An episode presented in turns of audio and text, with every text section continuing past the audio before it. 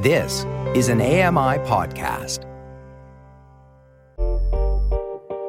Hey, Dave Brown here. If you enjoy this podcast portion of our show, remember you can watch it live every day at 9 a.m. Eastern Time on AMI TV.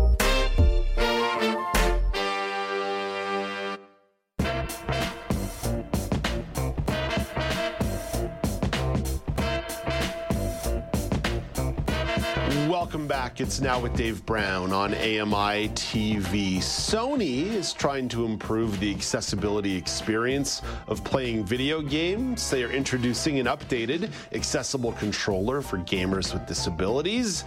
The controller has Elizabeth Mohler's attention. Elizabeth, hello again. Hello again, Dave. Let's play. Let's play indeed. So, Elizabeth, what features from this particular controller caught your attention? Yeah, for sure. So it's interesting that the creators of this controller really wanted it to be universally accessible to people with a wide variety of disabilities. So sometimes we get technology and it's like, that's great for people that can see, but it might not work well for people um, who can't see or people that have physical disabilities um, versus people that that have um, that don't. And so I think one of the things that really impressed me was its its you know universality, um, and it's it's got a really highly customizable play customizable play experience. Um, so you can have it sort of sitting. Um, you don't need to hold it, which is great for people that might need to put it on like a, a wheelchair tray table or put it sort of on a, on a tabletop just in general. It's really neat. You can perform the north orientation on those the analog sticks of the control to, to suit sort of what you need as a player. And you can also do um, switching in and out of buttons. So if certain but- buttons are harder to press, you can switch those in and out to make the experience a little bit easier for you, depending on your dexterity levels, which is really great. Um, really cool. You can actually store your um, programmed button settings as profiles. So you're not having to, I don't know about you, but it's really annoying when you get a controller and every time you have to program it. you oh, have to think, yeah. okay, what, you know, what did I do last time? Was it this or was it this? And then you're like, okay, did I have, did I have this setting or this setting? So this is a really nice feature um, for people like me that have sort of remote phobia or control phobia, I guess you could say. but one other thing I really want to point out is that it works with other devices, right? So as people with disabilities, we're often using multiple devices, and it looks cool. Like it, it I've, I've, I know there'll be some pictures coming up, but it doesn't look like sort of a very medical hospital-like device. And again, often as people with disabilities, our devices kind of can make us look a bit like cyborgs, which I'm all for. But I really liked that about this device. Yeah, what's really neat about this one, the picture's up on the screen right now, is you really identified that customization in terms of the flat surface and the switching in and out of individual buttons to customize it to your needs. And Sony's not the only major video gaming company that's doing this. Uh, Xbox and Microsoft also put out yeah. something called the Adaptability Controller a couple of years ago that also has some of that customization. Not as much customization in terms of the switching in and out of buttons, but still utilizing a flat surface, using a board, and then being able to do some of that individual mapping of what buttons are going to do for you. And again, these are small steps towards different yes. major video game companies moving towards a more inclusive inclusive environment.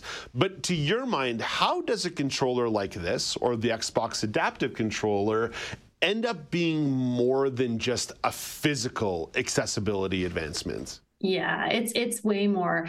I think for me when I when I look at something like this and I look at other accessible gaming consoles and other accessible gaming options, I think about inclusion and social social participation. Yeah. So I um, you're you're going to learn something about me. I'm a little bit of a nerd, and about four years ago, uh, maybe five, I joined a group that does gaming on Saturday nights. So sometimes we do like tabletop role playing, which is you know game gaming with dice, but sometimes and certainly during the pandemic, we did this this kind of gaming.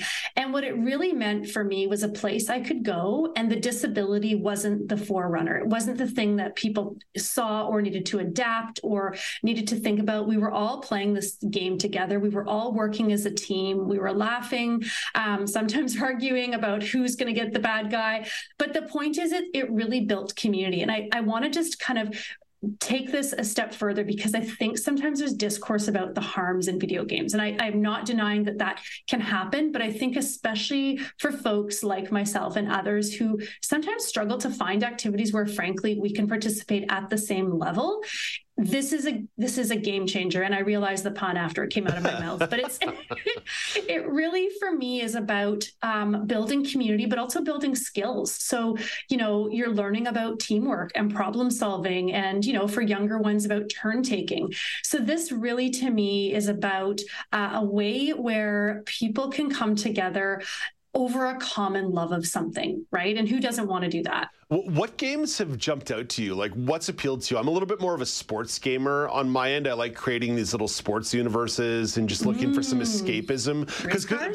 Because uh, a little bit of race cars, but but okay. I definitely but I definitely prefer things like uh, boxing, football, uh, basketball, nice. hockey, and a lot of like the franchise mode kind of stuff, yeah. career yeah. mode kind of stuff. So sometimes yeah. it doesn't even necessarily involve playing the game. There's sort of this intellectual and strategic escape that I like. I like creating my own little universe and to me, Elizabeth, you're talking about the social inclusion side, and I'm like big time into that. But I also think about individual escapism. Uh, yeah. I've, I've been talking to people about about what I do to decompress or unplug. Mm-hmm. And I have found these little spaces in video games that I'm doing something that is mentally stimulating, but also fairly unconscious.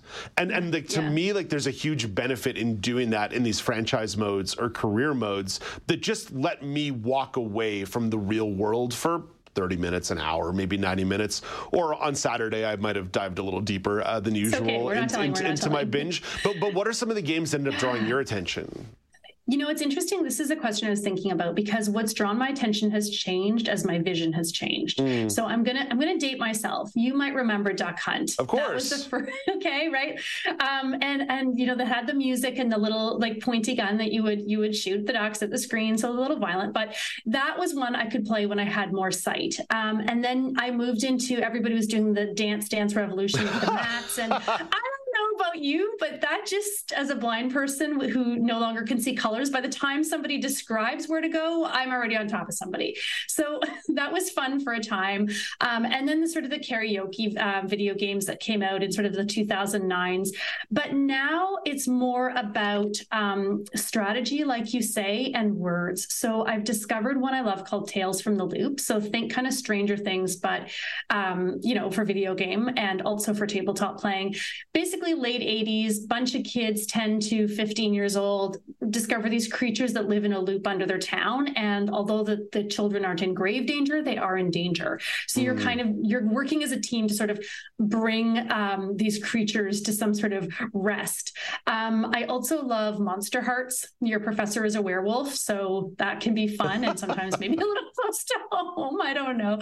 Um, but my my gaming has changed as my disability has changed, and I think that's a really interesting thing to sort of reflect on because um, we still have a long way to go. And I would I would ask you, have you had that experience? Have you sort of changed as as um, either time's gone on or games have become more or less accessible? So because my vision has been relatively stable my entire life, sort of sitting in that eight to ten percent uh, range, depending on the day, the lighting, and my glasses. uh, I haven't. I've not. I, I've not. My my personal tastes have not changed a ton, but my observation of the industry has changed mm-hmm. a ton mm-hmm. because there's a bit of backing and forth in. There's some progress and there's some regress.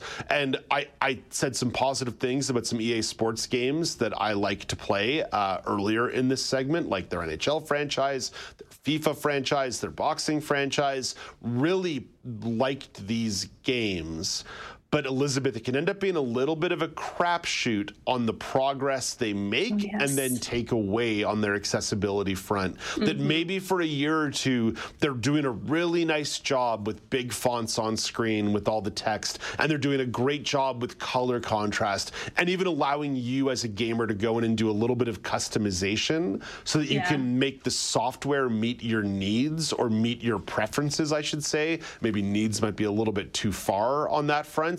But then after a couple of years, some designer comes in and says, oh, this is too clunky. We've got to go do something yes. else. So what I'm observing here is a little bit of progress and a little bit of regress. And yeah. what it's going to take is a consistent, standardized effort where you start thinking about the physical. So that's the adaptive controllers that you've got here that you talked about that you've identified. That's going to involve the operating systems of the of the systems themselves that allow you to save profiles and do some of those components. That's so there's a continuity. And then number three is the game development itself that continues to follow the model of building in as many accessibility features or customization features as you can without backtracking too much on best practices. Because you need all of these things working together in a continuity, or else you're just never going to build the requisite momentum.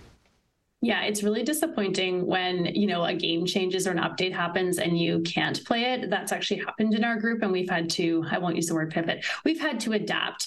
Um, you know, I think the other thing that's really interesting to think about is like um, accessibility for sort of multi disability, right? So not just a person with multiple disabilities, but people with different disabilities playing yeah, together. So I alluded yeah. to this at the beginning, right? Like you and I have different levels of vision, right? So maybe you need color contrast, but I need speech. So what I really want to see is more work around okay, so a bunch of us with different abilities are playing together, and what does that look like so that everybody can actually play and somebody's not going, I can't see this, or this doesn't work. that the flashing lights are really harming my eyes. Yeah. So that's that's what I want to see as a next step.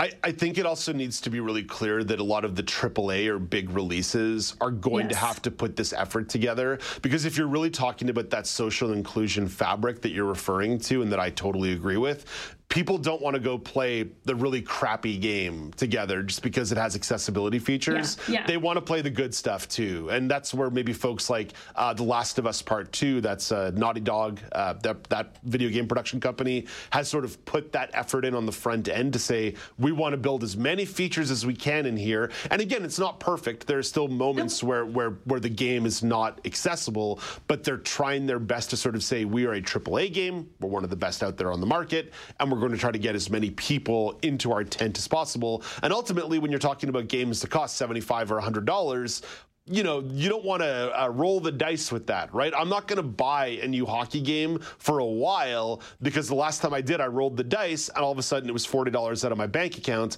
that I'm not going to get back. Yeah, and I mean that is something to note. Just the cost of this remote is is ninety dollars. Yeah, about hundred um, bucks. Yeah, you know, about hundred bucks. Yeah, so something something to think about for sure. And and you know, I think just beyond disability, like there's so many benefits to other other populations, certainly older adults. Um, you know, in terms of uh, getting you know keeping up skills, um, but also just with um, the ability to to have some um, you know physical activity that doesn't require maybe going outside in the winter because some of these games can be pretty active. Yeah. Um, so, so I think there, there's really cool. Like I always say this, right? Like it, it's beyond just disability. These accessibility things are going to benefit everybody in a really meaningful way.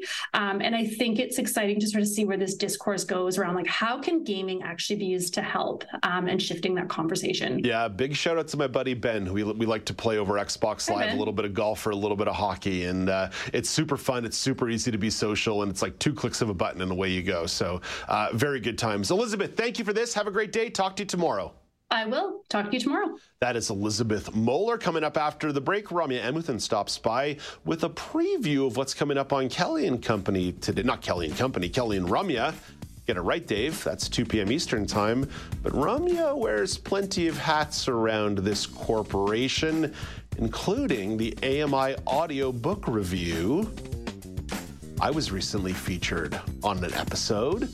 So Ramya and I will talk about that and a little bit about audiobooks more generally. This is now with Dave Brown on AMI TV.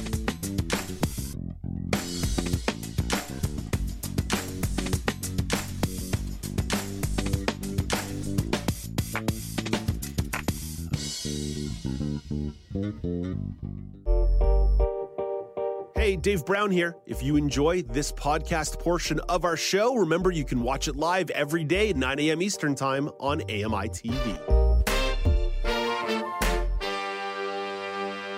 Hi, I'm Jenny Bovard. Join me monthly for Low Vision Moments, where I speak with awesome guests about some of the amusing things that happen when you're blind or partially sighted. Watch on YouTube or download Low Vision Moments from your favorite podcast distributor.